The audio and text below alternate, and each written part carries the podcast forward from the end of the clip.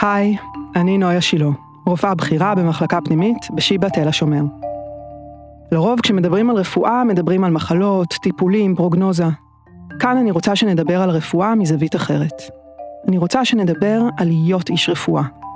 על ההתמודדויות שלנו עד רגעי הקצה. על איך מקבלים החלטות ואיך ממשיכים מטעויות. וגם על התרוממות הרוח, החיבור האנושי, רגעי האושר והחסד. בכל שבוע אהיה כאן, ואיתי אורחת או אורח מתוך עולם הרפואה. נשאל מי הם האנשים האלה שבעשייה הרפואית. מה הדברים שלא מלמדים אותנו בבית ספר לרפואה ושלומדים תוך כדי תנועה. מה מרגיש רופא בשנייה שמתחילה החייאה? איך הוא מרגיש כשהיא מסתיימת?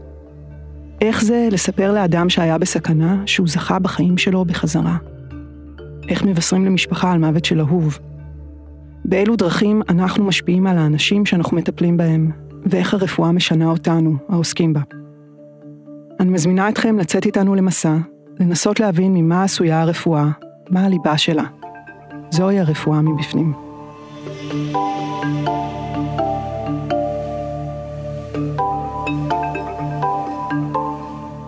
והיום האורחת שלנו היא קרן ארפי, אחות פליאטיבית.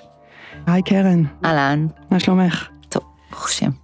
ספרי לנו אולי קצת על עצמך, על מה זה להיות אחות פליאטיבית.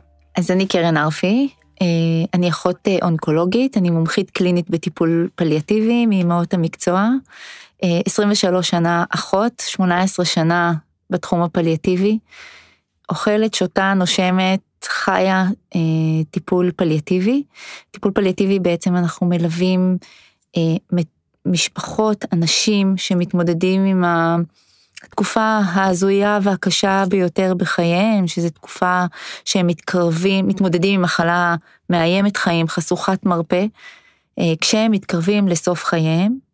שבעצם הטיפול הפליאטיבי המטרה שלו להקל, לתמוך, אה, לשים נוצות מתחת לנפילה הקשה הזאת שקורית בסוף, שזה הפרידה וה... ומוות. קרן, אני רוצה להקריא לך אה, פתק על חוויה שהייתה לי, שרשמתי לעצמי על פליאציה במחלקה פנימית. אישה צהובה באה למות, בת 67. המעבדה משוגעת. מעידה על טומור ליזיס, המוני תאי סרטן שמתפרקים ונשפכים לדם. הגוף לא מסוגל יותר להכיל את הגידול, והגידול מתמוסס. הגוף כולו מתמוסס איתו. כבר זמן מה שהיא לא מקבלת את מה שלאונקולוגיה היה להגיד. האונקולוגית אומרת לי שמדובר במקרה קיצוני של אישה בהדחקה. אותי האישה מקסימה, יש בה קסם. בעיניי לא בהדחקה, היא פשוט בשלה. לא מתחברת לקו של האונקולוגים. גם אני הפעם לא מיישרת איתם קו.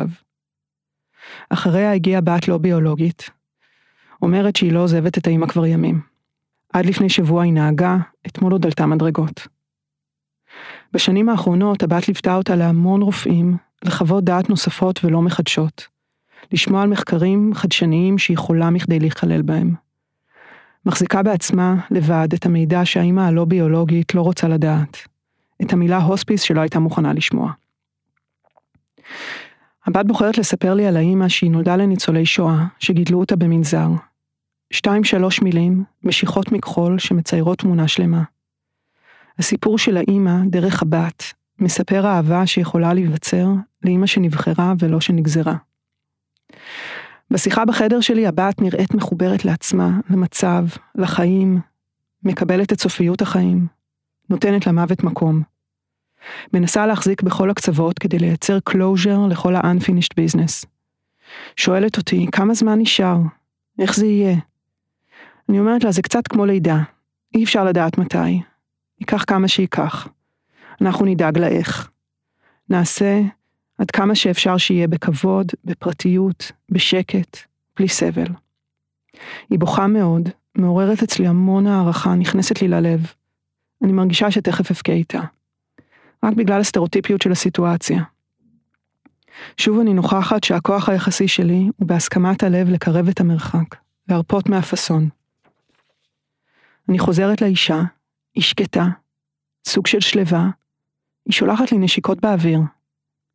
אני שואלת אותה, כואב? היא מהנהנת. אחר כך גם מוסיפה בלחישה, מאוד. עוברת לי בראש המחשבה שזו אולי הפעם הראשונה שהיא מודה בכך. אני מחפשת וריד לדריפ מורפין, ולא מצליחה למצוא, כל מה שאני נוגעת בו מתפוצץ. תוך כדי הדקירות אני מנסה להסיח את דעתה מהכאב, ומתעניינת בה, מי... מתוך הערפול בין העולם הזה לעולם הבא, היא מספרת לי שנולדה בירושלים ועסקה באומנות. לא מצליחה להגיד מה הפרויקט שהכי אהבה, גם לא עם מי הכי אהבה לעבוד.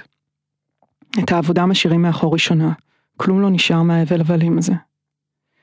היא נולדה עם שם אחד, ואחר כך הוסיפה לעצמה גם נויה. אני אומרת לה, גם אני. זה שם עם כוח, היא אומרת. המחשבה הראשונה שלי היא כמה זה אירוני, איזה כוחות נותן הנויה הזה, מה זה כבר נתן לה, לי. אבל משהו באנרגיה שם, זולגות ממנה עוצמות שמגיעות אליי, כמו דבש נוצץ שניגר.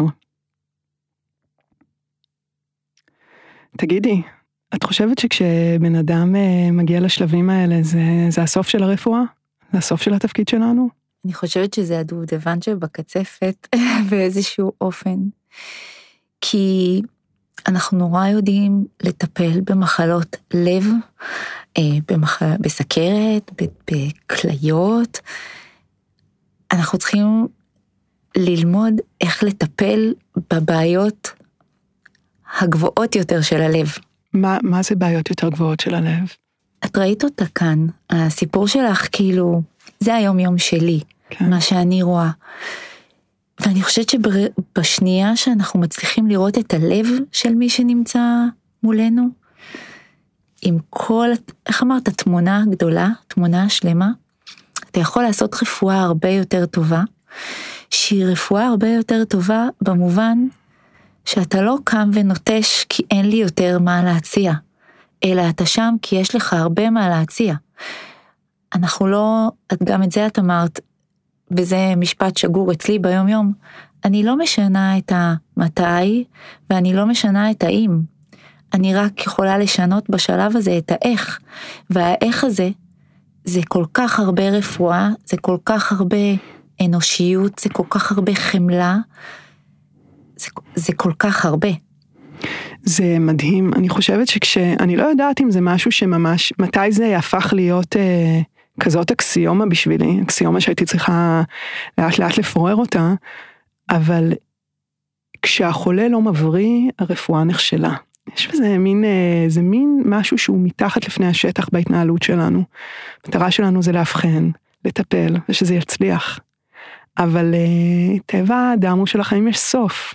והמקום הזה שמגיעים לסוף, הוא, הוא מאוד מאוד מתעתע, ואני חושבת שבשביל אנשי רפואה, מוות הרבה פעמים שווה כישלון. ואנחנו נרתעים מהכישלון הזה.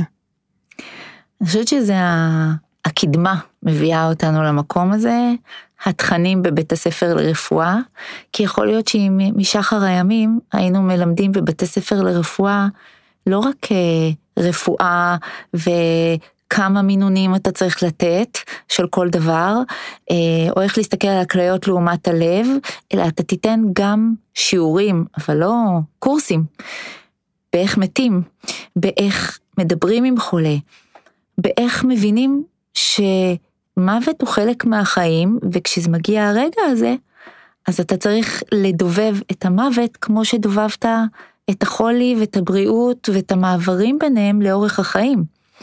ואז אולי זה לא יהיה, אנחנו לא נחשוב שזה כישלון. אמ, מה זה בעינייך ללוות, אה, מה זה בעצם כולל ללוות בן אדם בסוף חייו?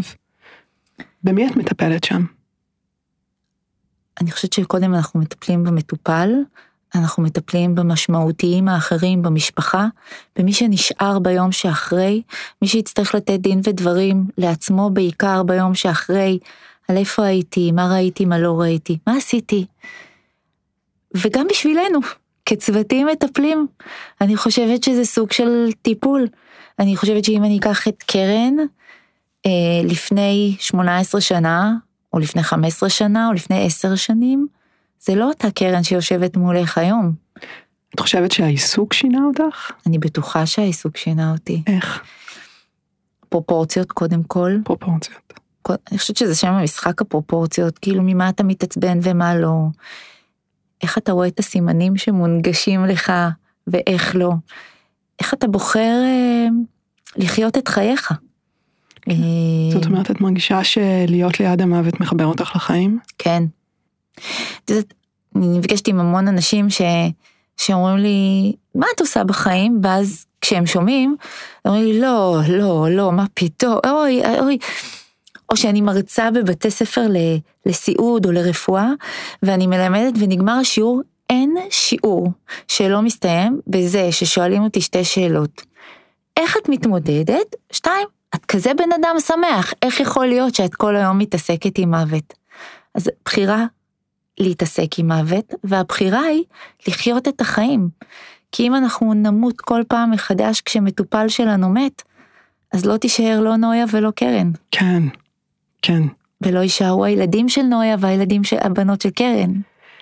איך את בתוך התפקיד הזה מבינה מה נדרש ממך? מה הדבר הנכון לעשות? כי בעצם כשאנחנו רואים בן אדם מלווים אותו בסוף החיים, יש דברים שהם משותפים, יש דברים שהם מאוד מאוד אינדיבידואליים.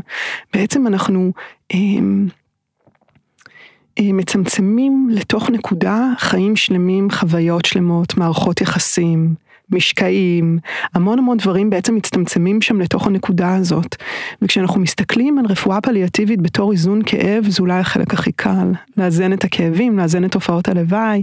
מהר מאוד לומדים את המיומנות הזאת עם המכשירים שיש לנו, עם התרופות, עם הטיפולים. אבל איך את מצליחה להבין מה נדרש ממך, מה התפקיד שלך באותו רגע? זה דיון שתמיד אני כאילו מתדיינת אותו עם אה, קולגות או עם סטודנטים או אפילו עם מטופלים. אני קרן אוהבת להגיע לראות מטופל כדף נקי. אני לא מתחילה לשאול על המחלה שלו, אני מתחילה לשאול על החיים שלו, על הבן אדם שהוא. נורא חשוב לי להבין מי זה הבן אדם. נכון, יש את הידע בטיפול הפליאטיבי, שאתה יודע מה צריך לעשות, אבל לא בהכרח מה שצריך לעשות, זה מה שמתאים לאותו מטופל ספציפי. ולכן אתה צריך להבין מי נמצא שם מולך, ולזרום בתוך הדבר הזה, ולכוון ולתפור לכל מטופל ומטופל את הדרך שתהיה נכונה נכונה עבורו. יש לך איזה, עולה לך איזה דוגמה בראש למישהו שבעצם אה, הופתעת ממה שנדרש ממך אה, לתת ב, באותה סיטואציה? ואיך אה, בעצם אה, כן, התמסרת לזה? אני יכולה לספר על חולה שהגיע, הוא, הוא חי בחו"ל הרבה שנים, הוא ישראלי. איש ים כזה, ואני נכנסתי אליו, חולה עם מחלה מאוד מאוד מתקדמת, שכל הרופאים אמרו שכבר אין סיכוי, והוא החליט שהוא משכנע אה, כירורג לעשות לו איזה ניתוח מאוד חדשני, מאוד גדול, להוציא ככה את כל מה שקורה במערכת העיכול, להוציא הכל החוצה ואולי זה יצליח לרפא אותו, זו הייתה התקווה שלו. וכשנכנסתי אליו בפעם הראשונה אז הוא אמר לי, בובילה, תקשיבי לי, תקשיבי לי טוב, אני הולך עם התקוות שלי, אני אצליח, אני אנצח את הדבר הזה, את פה רק כדי לאזן לי את הכאב. הופה, אוקיי, בסדר. ומתחילים איזון, ובאיזשהו שלב הוא מתחיל להידרדר, הוא מאוזן יחסית, ואז עוד פעם מידרדר. כשהוא מידרדר מאוד, אני שולחת אותו למיון האונקולוגי כדי שירשמו אה, איזה תרופות הוא צריך, כדי שיאשרו לו את זה בחוץ, בקהילה. ואז הרופאה המתמחה מתקשרת אליי ואומרת לי, את מאכזבת? ואני אומרת לה, מה עשיתי? עכשיו היא חברה, כן, היא, אנחנו עבדנו יחד, כן. והיא אומרת לי, את מכולם?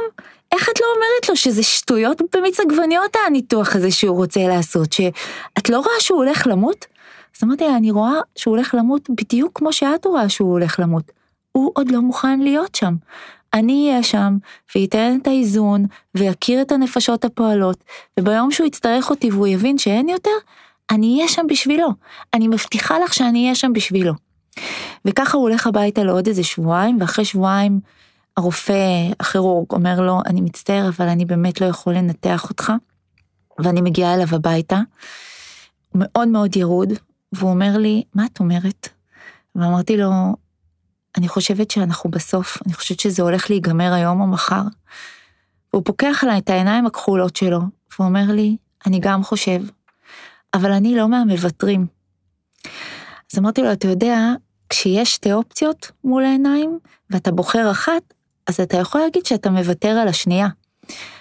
אבל אין פה שתי אופציות, יש פה אופציה אחת שמחולקת לשתיים. למות בלעדיי ולמות איתי, מבחינת הטיפול. בחירה שלך. אני פה בשבילך. ואז הוא אומר לי, אין לי שום סיכוי, אפילו לא 0.1. אמרתי לו, הניתוח שרצית לעבור זה היה 0.0001, והייתי שם ונתתי לך אותו, אנחנו נתנו לך אותו, אתה ביקשת אותו, זה שלך.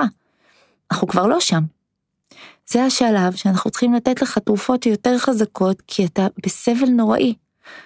ואז אמר לי, אז אם זה ככה, אז אני איתך. הוא נפטר באותו יום, בבית שלו, במיטה שלו, כמו שהוא ביקש, מול הים. אה, אני חושבת שזה המהות. זו הרפואה. בדיוק, זה המהות של הרפואה, של הטיפול הפליאטיבי, שבאמת לתת לו, בדרך שלו, מי אנחנו שנגיד לו, זה כן. בסדר או לא בסדר. והאם יש כזה דבר בסדר לפי הפרוטוקולים. בדיוק. את יודעת, את מגיעה מפה למונח אמ, או לכיוון שהוא כיוון אה, מאוד אה, משמעותי בעיניי, וזה נושא התקווה. אנחנו מסתובבים, המונח הזה שאיתנו כל הזמן ברפואה, והגבול העדין שבין לא לשלול מבן אדם לעולם את התקווה שלו. ולו מתוך צניעות, כאילו מה אני יודעת לקרוא את העתיד, ספר העתיד מונח לי בכיס, אני יודעת מה יהיה, איך אני יכולה להגיד לבן אדם בפסקנות שאין תקווה. מצד אחד של הסקאלה ומהצד השני לא לטעת תקוות שווא. לא בשבילו ולא בשבילי. אה, לפעמים אני צריכה את תקוות השווא הזאת כי זה נורא קשה לבשר את הבשורה הקשה. אה, ולפעמים בשביל הבן אדם. באמת גבול מאוד מאוד עדין אה, למצוא את האיזון הנכון בין לא לשלול מבן אדם את התקווה, שזה זכות אנושית בעיניי כל כך בסיסית, לבין לא לטעת בו תקוות שווא. איך את משייטת על הסקאלה הזאת, כשבעצם את נכנסת לתמונה, כשהסיכוי לריפוי לא קיים יותר? דבר ראשון זה שאני תמיד חייבת לבדוק תקווה של מי יש פה. זה התקווה של המטופל, תקווה אמיתית של המטופל, או תקווה של המשפחה שלו, זה התקווה שלי, תקווה של האונקולוג שלו, או כל רופא אחר שמטפל בו, של מי התקווה. אם זאת התקווה של המטופל, כנראה שאנחנו נצטרך לבחור בדרך מסוימת להתאים את השיח על התקווה לאותו מטופל. מה שקורה בדרך כלל זה כשאנשים מגיעים אליי, מטופלים בדרך כלל, הם כבר יודעים שהתקווה שלהם הפכה להיות מריפוי, התקווה הפכה להיות ללא לסבול. ואז נשארת השאלה של איפה התקווה של המשפחה ואיפה כן. התקווה של האונקולוג. אז בעצם חלק מהתפקיד שלך זה לחבר את כל התקוות האלה ביחד? ביחד. להחזיר אותן, להניח אותן באותו מקום בסקאלה? לגמרי. לפני שבועיים פנתה אליי אה, אונקולוגית שהיא חברה, והאונקולוג של אותה, שהיא חברה של מטופלת, והאונקולוג של אותה מטופלת, אם אני יכולה להיכנס ולעשות שיח על סוף חיים, בחורה בת 44, מתמודדת כבר 11 שנה, עם ילדים אה, צעירים מאוד בבית, אמ, והיא ביקשה מישהו שיוכל לדבר איתה על הדברים האלה. ונכנסתי והייתה לנו שיחה מדהימה על מוות ועל היום שאחרי ועל מה משאירים והכל. למה אני מספרת לך את זה? כי כשיצאתי מהשיחה, כתבתי לאונקולוג, שהוא חבר טוב שלי, כתבתי לו, היי, הייתי שם, הייתה שיחה מצוינת, אה, היא לגמרי עושה את התהליך אה, בצורה שמאוד מותאמת לבית שלהם ולמשפחה שלהם, וכולם שם בטוב עם זה. ואז הוא כותב לי, אני רציתי להציע לה עוד טיפול, ו... ובסוף אמרתי לה שלא, ואני לא סגור עם עצמי. אם לא הייתי צריך בכל זאת לתת לה, כי כל השנים היא רק רצתה עוד טיפול ועוד טיפול ועוד טיפול. אז בעצם הוא רצה לתת לה עוד טיפול רק כדי לא לשלול ממנה את התקווה? ואת התקווה מש... שלו. ואת התקווה שלו. ואז כתבתי לו, אתה מבין מה אתה עשית כאן? אתה נתת לה את היכולת לבחור איך לחיות את, חי... את ימיה האחרונים, באיזה שיח, כי אם היא הייתה בתוך תקווה, היא מסוג האנשים שלא הייתה מסוגלת לאחוז בתקווה ולאחוז בזה שהיא הולכת למות ביחד. אנשים חושבים שכשאני מדבר תקווה, אני לא יכול לדבר סוף חיים, כי זה שני דברים מנוגדים. איך הם באמת חיים ביחד, שני הדברים האלה? אני חושבת שהם מקבילים, הם, זה כמו מקל שאנחנו מחזיקים, שצד אחד יש תפילה ותקווה, וצד אחד אנחנו מבינים לאן זה הולך, ו- ואנחנו, אנשי הרפואה, אנשי הטיפול הפליאטיבי, צריכים אצבע אחת קטנה להצ- להחזיק את המקל הזה באמצע, ולדאוג שהוא לא ייפול לאף צד, עד שאנחנו לא מבינים לאן זה הולך. כן. וללכת על הסקאלה הזאת יחד עם, עם המטופל ועם המשפחה שלו. זה, אני חושבת על זה שבאמת אה, הרבה פעמים ההאחזות בתקווה, המשמעות שלה היא עיוורון. כשאני אוחזת בתקווה, אני בעצם עיוורת למציאות, אני לא יכולה לראות את מה שקורה סביבי. אה, ובאמת, השאלה היא איך אני מאפשרת לבן אדם לעשות בדיוק, למצוא את האיזון הזה שאת מתארת אותו. זאת אומרת, להחזיק את המקל הזה בצורה שהמציאות הולכת ומתבהרת בעדינות, אה, והתקווה מקבלת את הצורה המתאפשרת שלה. אני חושבת שהתחלנו מזה שאת אמרת אה, שאת ראית את הלב שלה. אני חושבת שכשרופא, אחות, עובדת סוציאלית, כל, כל איש רפואה שמגיע לחולה ומצליח לראות את הלב שלו, אז הוא כן יכול לדבר איתו על מה באמת קורה שם במקום הזה של התקווה או לא תקווה. ואז כשאת מחזיקה לה את הלב, את בעצם יכולה לדבר בשתי, בשני המישורים, כן. של גם תקווה וגם לא תקווה. אבל אם אני באה כאיש מקצוע שאין לי זמן ואני רק רוצה לתת עכשיו עוד טיפול, והחולה הרבה פעמים מחזיק בשביל הרופא את המקום, אני חזק, תיתן לי טיפול. את מכירה את אלה שבאים עם הכיסא גלגלים, מחנים את הכיסא גלגלים מחוץ לחדר של הרופא, הם מתרוממים, ככה קמים, צועדים לתוך החדר של האונקולוג, מתיישבים כזה באפיסת כוחות, כאילו האונקולוג או האחות או הרופא לא ראה את ההנחת רווחה כשהוא התיישב, הוא יוצא על הרגליים ואז הוא הלך לאיבוד כבר שלושה ימים אחר כך. בעצם כדי להוכיח שיש איזשהו. איזושהי רמה תפקודית שמאפשרת בדיוק. עוד. בדיוק. להציג בדיוק. איזשהו מצג של איפה אני רוצה להיות, שאולי שונה מאיפה אני נמצאת. ואם יש לך זמן, אז אתה הרבה פעמים יכול לבדוק את הדברים האלה מול המטופל. אני רוצה לשאול אותך שאלה. אני, אמנם רפואה פנימית יש בה המון המון המון אונקולוגיה והמון סוף חיים, ובעיניי זה נפח עצום אה, מהעבודה שלנו, עצום גם בזמן שהוא, שהוא דורש וגם אה, בלב שהוא דורש. אבל אני מטפלת בעוד כל מיני אנשים, אנשים עם מחלות שהן לא מאיימות חיים וגם את. האם לדעתך אנחנו אנשי רפואה שונים כשאנחנו מטפלים בבן אדם שהוא בישורת האחרונה שלו, לעומת אה, כשאנחנו מטפלים בבן אדם שהחיים שלו לא בסכנה? אני לא חושבת שאנחנו אנשים שונים. אני חושבת שגם בן אדם שמתמודד עם מחלה כרונית, שלא בהכרח הוא יסיים את חייו עוד שנייה וחצי, אלא עצם זה שהוא מתמודד עם מחלה כרונית והוא חווה אובדנים יום-יום, אנחנו עוזרים להתמודד עם אובדן. אובדן של יום כל יום. אם היום אני יכול לקום ללכת לעבודה ומחר לא, אם היום היא עלתה מדרגות ומחר לא, זה אובדן, גם אם היא לא הולכת למות מחר, מחרתיים. ואם אני מחזירה אותך לשאלת הפרופורציות, שאמרת ש... אה, דיברנו עליה בהתחלה, אני אחת ההאשמות הכי קשות נגדי, זה שאם הבן אדם לא הולך למות, מבחינתי זה כלום. כל דבר אני פותרת את זה, לא, זה וירוס, ככה כמול, יעבור, הכל בסדר, לך לבית ספר וכן הלאה. אה, ומבחינתי רק החולים הקשים ביותר, הקצה של החולים הקשים שאני רואה אותם בעבודה, הם מבחינתי חולים. יכול להיות שהעיסוק הזה במוות אה, גורם לנו אולי להפחית בערך של אובדנים שהם פחות מעיבוד חיים? לא יכול להיות, זה בטוח. אבל אתה כן צריך, אה, צריך לבדוק את הדבר הזה. הבדיחה אצלנו בבית לדוגמה, שלפני הרבה שנים, האיש שלי התעורר באמצע הלילה ואמר לי, לא מאמינה שאני מספרת את זה בזה, אבל... אף אחד לא שומע. לא, בסדר, עדיין, לא תשמעו, החברים שלנו צוחקים על זה, הוא התעורר באמצע הלילה ואמר לי, אני מרגיש שצד שמאל של הגוף שלי מנומנם.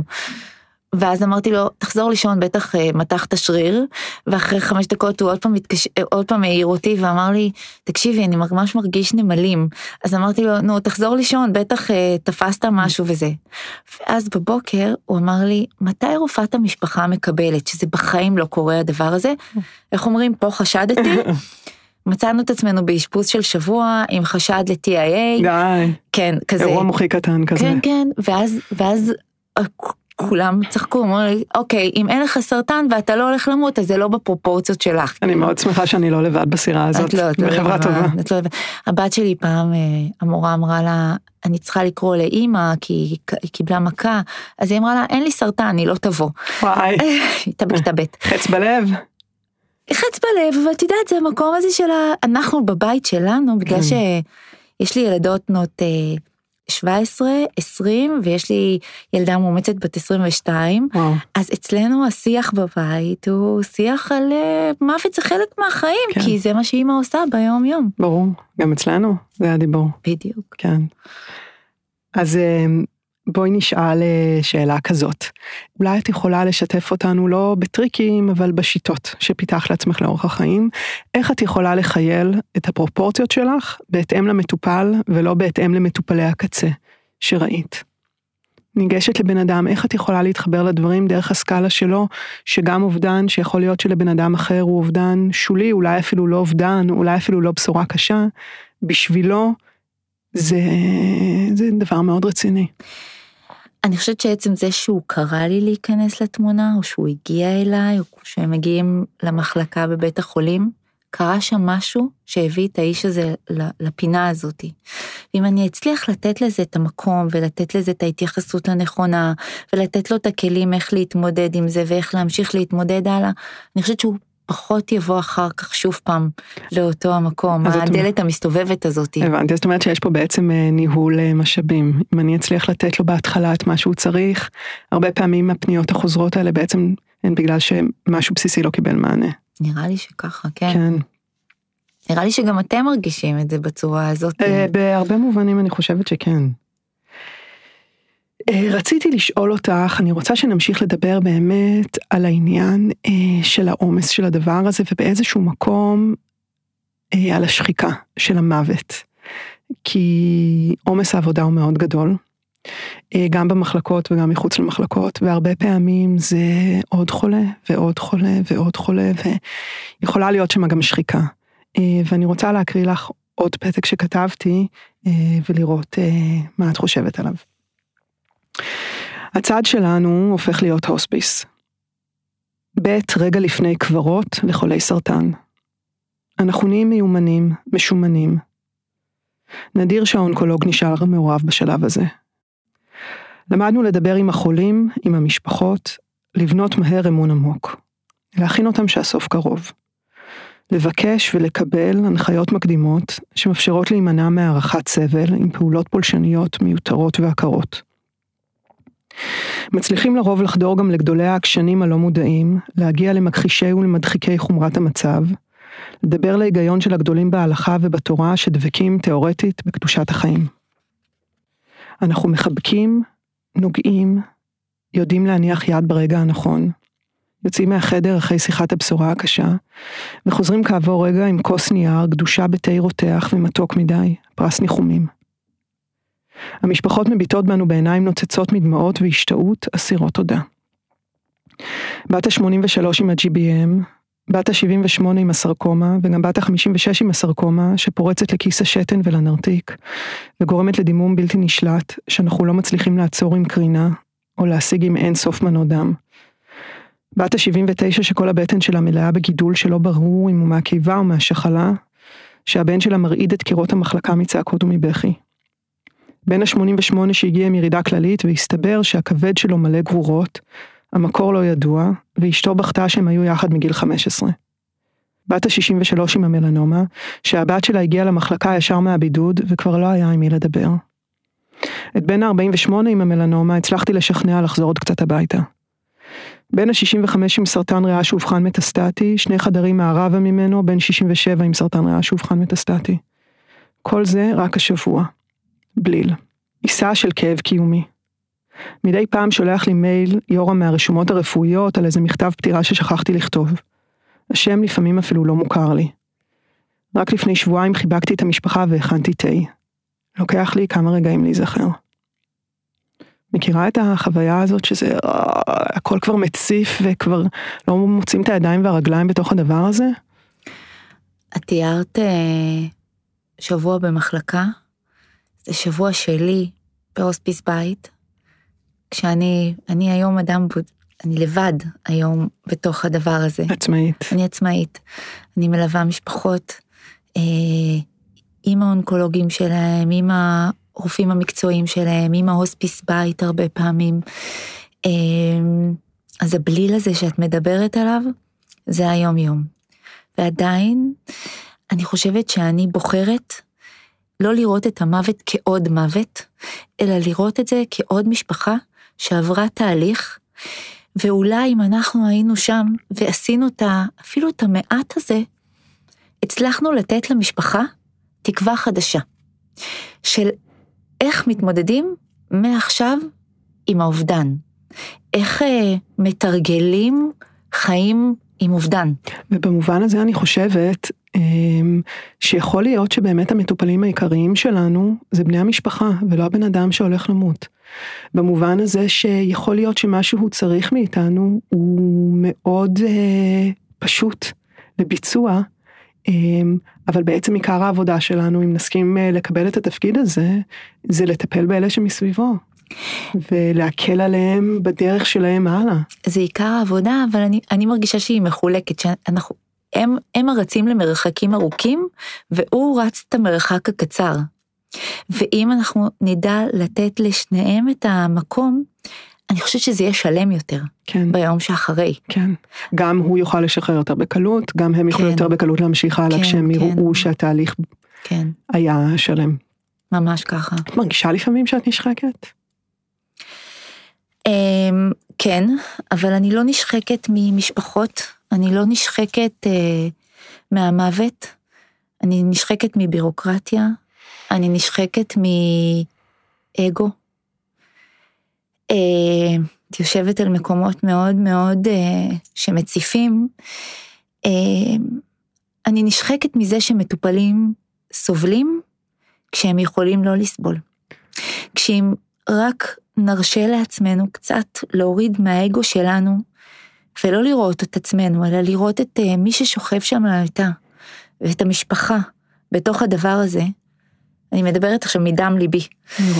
Uh, ונשכיל לראות את הדבר הזה, מטופלים פחות יסבלו. זאת אומרת, אני ש... נשחקת מסבל של מטופל שהוא לא צריך להיות. נשחקת מסבל מיותר. ממש. את יודעת, אני חושבת שאפילו יכול להיות אה, שהמקומות שאחרים נשחקים בהם, זה המקומות שאנחנו מתמלאות מהם. מאוד יכול להיות שכן. אני חושבת, את יודעת, אני לפעמים, יש, אני, אני מרגישה בעבודה שלי שאין בהכרח שוויון בין ה-outcome, בין התוצאה של החולה, לבין ההרגשה הפנימית שלי לגבי איזה עבודה עשיתי. זאת אומרת, החולה יכול אה, להבריא כי עשיתי את כל הדברים הנכונים לפי הספר ואני עדיין ארגיש עם עצמי לא טוב, כי פספסתי שם משהו בהרגשה שלי באופן שבו הרפואה הוגשה. ולעומת זאת, לא פעם, ובעיקר, ואצלך בוודאי, וגם ברפואה פנימית, אנשים מבוגרים בסוף החיים, המוות שם, נוכח. אמ, הרבה פעמים ה-outcome, התוצאה יכולה להיות שהחולה מת, ואני מרגישה שמה, אמ, ממש משהו מתרחב של אה, מין גדלות רוח כזאת, של זה קרה כל כך נכון וכל כך עגול, וכאילו אפשרתי לעצמי להיות בסיטואציה הזאת, להיות הרופאה שאני רוצה להיות, ולא רק שלא נשחקתי מזה שהבן אדם מת, או שהייתי צריכה לבשר מוות, אלא ממש הרגשתי שאני מתמלאה מזה, שזה ההפך של השחיקה, שזה התמלאות, אני חושבת שזה מה שגורם לנו להמשיך אה, לקום כל בוקר מחדש אה, ולהגיע למטופל הבא, למש... לסיפור הבא, למשפחה הבאה. כי אחרת מה היה מחזיק אותנו שם? בואי, תכלס, כסף אין אצלנו בתחום, כאילו. אתה באמת עושה את זה ממקום שאתה מרגיש שאתה עושה את הדברים נכון, כן. וכשאתה מקבל את הפידבק הזה, ממשפחות, הרבה פעמים אתה מרגיש שלא עשית מספיק, ומבחינת המשפחה הם, זה היה וואו, ויכול להיות הפוך, אתה מרגיש שעשית וואו, אבל אתה צריך לבדוק את זה מול המשפחה, כן. אם זה באמת היה וואו, כי הם, בתוך הסיטואציה שהם נמצאים, הם לא מסוגלים לראות עדיין את הוואו, הם יראו את הוואו אח, אחרי זה. כן. כאילו, שעה אחרי זה. כן. את יודעת, אני אתן לך דוגמה, אני השבוע נסעתי לראות חולה שאני מלווה, באחד מבתי החולים. היא הייתה בשלב, ה... בשלב הגסיסה הסופית שלה, והרופאה במחלקה נתנה טיפול שהוא לא טיפול שהוא מתאים לסוף חיים, לקוצר נשימה בסוף חיים. וביקשתי רשות מהמשפחה אה, להיכנס ולשוחח עם הרופאה. ואז יצאתי החוצה, עכשיו זה, מה שרציתי להגיד זה שיצאתי החוצה, תפס אותי האח שעמד מחוץ לדלת והקשיב. והוא אמר לי, אצלנו בבית חולים לא יודעים להגיד את מה שאת אמרת. יאללה. תודה על מה שאמרת, עשית לנו את זה יותר קל. את יודעת, את מספרת על הבית חולים הזה שהיית, על המפגש עם הצוות, שבעצם הייתה שם המון שתיקה סביב השלב הזה. וב, וגם המוות הוא הרי דבר די מושתק. אנחנו והילדים שלנו ומי שמסביבנו מדברים על זה, אבל רוב האנשים, בטח לא, את יודעת, אנשים צעירים, חיים כאילו אין מוות. המוות רחוק, הוא גם קורה בבית חולים, היו בעבר, אנשים היו מתים כאילו כשגרה בבית. היו מבלים את סוף החיים במין התאספות כזאת בתוך הבית שלהם, בתוך המשפחה שלהם, אה, ועכשיו אנחנו מרחיקים את המוות, גם קצת כמו שאנחנו מרחיקים את הלידה, אז הם הופכים את זה למין הליך רפואי כזה שקורה בבית חולים. רוב האנשים שמתים בבית חולים, אה, אני לא יודעת אם רוב האנשים, אבל הרבה פעמים המשפחה שלהם לא לידם, אה, עד שהמשפחה באה, בן אדם כבר לא איתנו. איך זה... זה עצוב למות לבד. הם לא מתים לבד. כן, כן, הבנת מה אני אומרת. כן, כן. איך זה בשבילך אה, בעצם אה, לייצר דיאלוג, לייצר שיח, לייצר דיבור על המוות הזה, על הנושא הזה שהוא בשתיקה, שהוא טאבו. את קוראת לילד בשמו, את הולכת מסביב, מה השיטה שלך? אני בודקת עם המטופל מה הוא מבין, מה הוא יודע ומה נכון לו ונוח לו לשמוע. נורא קשה להגיד לבן אדם, אה, אתה יודע, אה, אתה הולך למות. נכון. אה, אתה, אתה לומד את זה ממטופלים, אתה לומד את זה מאנשים, ואני יכולה להגיד לך שכשאני ליוויתי את החברה הכי טובה שלי לפני שלוש שנים, הייתה לנו פעם שיחה על גרורות מוחיות, ואז היא אמרה לי, תגידי, כשהמצב שלי יחמיר, את תגידי לי? וואו. אז אמרתי לה, תגידי, כשהמצב שלך יחמיר, את תרצי שאני אגיד לך? אז היא אמרה לי, נראה לי שכן. אז אמרתי לה, כשיגיע הרגע, אני אשאל אותך את זה שוב פעם. וביום שאני הייתי צריכה לפענח לה את ה-PET-CT שלה, את ה-MRI מוח, אמ, אז היא אמרה לי, המצב גרוע? ואז אמרתי לה, מה את רוצה שאני אגיד לך? את רוצה שאני אגיד לך את האמת? או שאת רוצה שאני אייפה לך את האמת? תגידי לי מה את רוצה לשמוע. בעצם כבר להגיד לה את התשובה, לא? בסדר. אבל זה לתת לה את ה... מוצא אחרון, להגיד אל תגידי כן. לי. ואז אני זוכרת שאיתה, עוד פעם, כמו אחותי, אמרתי לה, המצב לא טוב, ויש בר מצווה עוד רגע, ואולי כדאי שנקדים אותה. והיא אמרה לי, לא, אנחנו לא מקדימים. וואו. אני אגיע לשם. אם אני אקדים, זה אומר שאני לא מגיעה לשם. זאת אני. אמרתי אני איתך. אם זאת הבחירה ואת עושה אותה במודע, אז אני יכולה להיות יותר שלמה עם, ה, עם התשובות האלה, עם הבחירות האלה. ויומיים לפני הבר מצווה, הלכנו לקנות אה, בגד עבורה. לא היה לקוחות, היא ישבה בתא מדידה, אני הלכתי והבאתי את הבגדים כדי שהיא תמדוד, עזרתי לה וזה. כשחזרנו הביתה היא אמרה לי, את יודעת, אותו יום שאת אמרת לי להקדים את הבר מצווה, עשית לי את הכי שחור שיש. אז אמרתי לה, הפחד הגדול שלי היה, אני שמחה שאת אומרת לי את זה, אני שמחה שאת משקפת לי את זה, אני גם ידעתי את זה. הפחד הכי גדול היה, זה שיקרה משהו, ולא אמרתי לך את זה, איך אז אני אוכל להסתכל לך בעיניים? כן. אז כל פעם, כל מטופל, כל משפחה, כשאתה נכנס, אתה מתחיל את הדיאלוג הזה עם עצמך מחדש. את יודעת, אני חושבת שיש שאלה מקדימה, עוד לפני בכלל שמתחילים את הדיאלוג הזה. אה, ברור שמה שאת תיארת עכשיו עם החברה הכי טובה שלך, ואת יודעת, זה יותר אה, משפחה ופחות אה, את שמה בתור משפחה בעצם. זה עמדה אחרת. מאוד מעורבב לפעמים להיות גם איש רפואה וגם איש משפחה, כי הרי תמיד אתה הרופא של כולם והאיש רפואה של כולם. אמ, אבל אני חושבת שבעצם השיחות שלנו עם המטופלים מתחילות צעד אחד קודם, עוד בכלל לפני שאני נכנסת לחדר, אה, אני שואלת את עצמי, רגע, מה שאני הולכת להגיד עכשיו, זאת בשורה קשה? כי את הסיקוונס הזה, את הרצף הזה, את האלגוריתם הזה של איך מבשרים בשורה קשה, מלמדים אותנו. נכון? יש שם כל מיני אה, קווים מנחים, אה, דברים שצריך לעשות, דברים שאסור לעשות.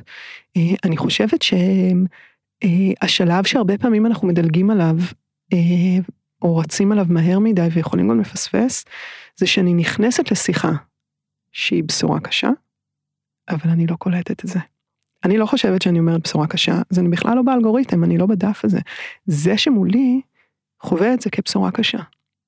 זוכרת שפעם הייתה לי מטופלת שהיה לנו יחסים נפלאים אה, ועשינו איתה המון המון דרך והיא אובחנה עם הסרטן אצלנו ולא ידעו מהו. הרבה פעמים ההבחנה היא בתוך מחלקה פנימית ועשינו תהליך שלם ואני זוכרת שבאחת השיחות האחרונות שלנו אמרתי תוך כדי שיחה כמעט בלאחר יד שהמקור הוא כנראה לבלב. ואני מבחינתי, לבלב, שד, שחלה, זה לא משנה כי היא הייתה במצב כל כך מתקדם של מחלה מפושטת, אבל היא, עם כל הקונוטציות שלה, אה, הכמעט לבלב הזה לדעתי היה לה מאוד מאוד קשה. זו הייתה בשורה מאוד קשה, שלא אמרתי אותה לפי כללי הבשורה הקשה. אולי באמת השלב הראשון אה, הוא להיות מסוגלת לעצור רגע ולשאול את עצמי, רגע, מה שאני מבשרת עכשיו הולך להיות קשה לשמוע? אני חושבת שאני בגלל ההתעסקות של כל כך הרבה שנים בזה, וגם להיות בעולם של בית החולים, ששם בעצם אנחנו הכרנו, ובעיקר בהוספיס בית, שזה עיקר מה שאני עושה, כבר הכניסה שלי, מבחינתי, היא כבר בשורה קשה. כי אני מסמלת אה, סוף חיים. קצת השליחה של מלאך המוות, כן, לא? כן, אני הבשורה המרה. ולכן מבחינתי כל שיחה שלי עם משפחה זה כאילו עכשיו אני אומרת להם את הבשורה הכי מרה שיש. וזה משהו שלמדתי אותו עם השנים. כי בתחילת דרכי הייתי במקום שאת תיארת עכשיו. רגע זה משנה אם אני אגיד לבלב או שד סרטן זה זה אבל אני אומרת מבחינתי זו הבשורה. זאת אומרת תמיד בתוך ה... גישה בתוך ההלך רוח של מה שאני אגיד, עצם זה שזה אני שאומרת אותו, זאת בשורה קשה. כן, לגמרי. פנה אליי אחד האונקולוגים, הוא שלח לי אס.אם.אס, אני שולח אלייך משפחה מדהימה, הם מטפלים נורא יפה באיס, אני רוצה שתשקמי אותו, שתבדקי שמבחינת התזונה והטיפול הפליאטיבי הוא מקבל נכון, יש לי תקווה לגביו. וכשהמשפחה דיברה איתי בטלפון, אז אמרתי להם, תקשיבו, אם אתם תיכנסו בגוגל ותרשמו את השם שלי, אז יקפוץ לכם סוף חיים, אבל אני אחות פליאטיבית, המטרה שלי זה לאזן סימפטומים, זה לא ללוות סוף חיים. הרבה פעמים זה מאריך חיים. נכון, אז הבת אמרה לי, כשהגעתי אליהם, היא אמרה לי, טוב שאמרת לי את מה שאמרת, כי אחרת הייתי נכנסת לגוגל, ובשנייה שפתחתי וראיתי מה כתוב עלייך, הייתי מתקשרת ואומרת לך אל תבואי. וואו. עכשיו, אני הלכתי איתם בדרך שלהם, כן. משקמים, מטפלים, עושים. אחרי שבועיים וחצי האיש התחיל להידרדר. עשיתי שיחה עם האישה ועם הב... עם הילדים, והבחירה היא להישאר, אם קורה משהו, הבחירה להישאר בבית. כל הלילה היינו בקשר, ובארבע לפנות בוקר מצאתי את עצמי נוסעת אליהם הביתה. האיש היה בנשימות אגונליות, זה היה ממש לעשות, אה, להרגיע אותו. כתבתי לו את הכל ומה אני רוצה לעשות ומה זה ואם הוא מגבה והוא כותב לי כן תודה. כזה אני, לא פשוט לי. וזה היה מדהים, כי עשינו ביחד עבודה סופר פליאטיבית. כן. ממשפחה שהייתה פה בתקווה למעלה, כן. לנחיתה הקשה הזאתי. וזה היה טיפול בי, טיפול באונקולוג, כן. טיפול במשפחה. אני, זה, זאת המהות. כן. עושה רושם שבאמת זה היה תפקיד מפתח אה, כדי להביא את כולם לאותו מקום, וגם המהירות שבה צריך לעשות את השינוי בסוויץ'. לפעמים. אני חושבת שאולי אחד הדברים שהכי אה, מאתגרים בעיניי, אה, זה להיות גמישה למציאות. להבין שאני לא שולטת על המציאות, אני מגיבה על המציאות. כמה שאנחנו עושים, והעשייה היא במרכז העניין, לא תמיד העשייה המחשבה שאנחנו מצליחים לשנות את המציאות ולשלוט עליה היא אשליה. והרבה פעמים הסוויץ' בין טיפול לריפוי לטיפול תומך סוף חיים הוא סוויץ' של שניות. או של ימים בודדים, זאת אומרת עשינו דרך נורא ארוכה, זהו זה לא עובד, הגיעה תשובת הדמיה, אנחנו לא איפה שאנחנו נמצאים וצריך שם גמישות מחשבתית. וגם לתווך את הדבר הזה למשפחה ולמטופל, הם אומרים רגע, אבל אמרנו ככה ואמרנו ככה והיה לנו תוכניות ורגע, זה לא מה שתכננו, זה לא מה שאמרנו, איך זה יכול להיות? והיכולת באמת לעשות סוויץ', להיות להיות מאוד גמישה, לשאול את עצמי כל הזמן מחדש, מה התפקיד שלי כרגע. כרגע התפקיד שלי הוא לעשות החייאה, התפקיד שלי הוא לתת טיפול בכל הכוח כדי להביא ריפוי, התפקיד שלי זה לתווך לבן אדם שהטיפול מיצה את מה שהוא יכול לתת ומפה הוא רק יזיק.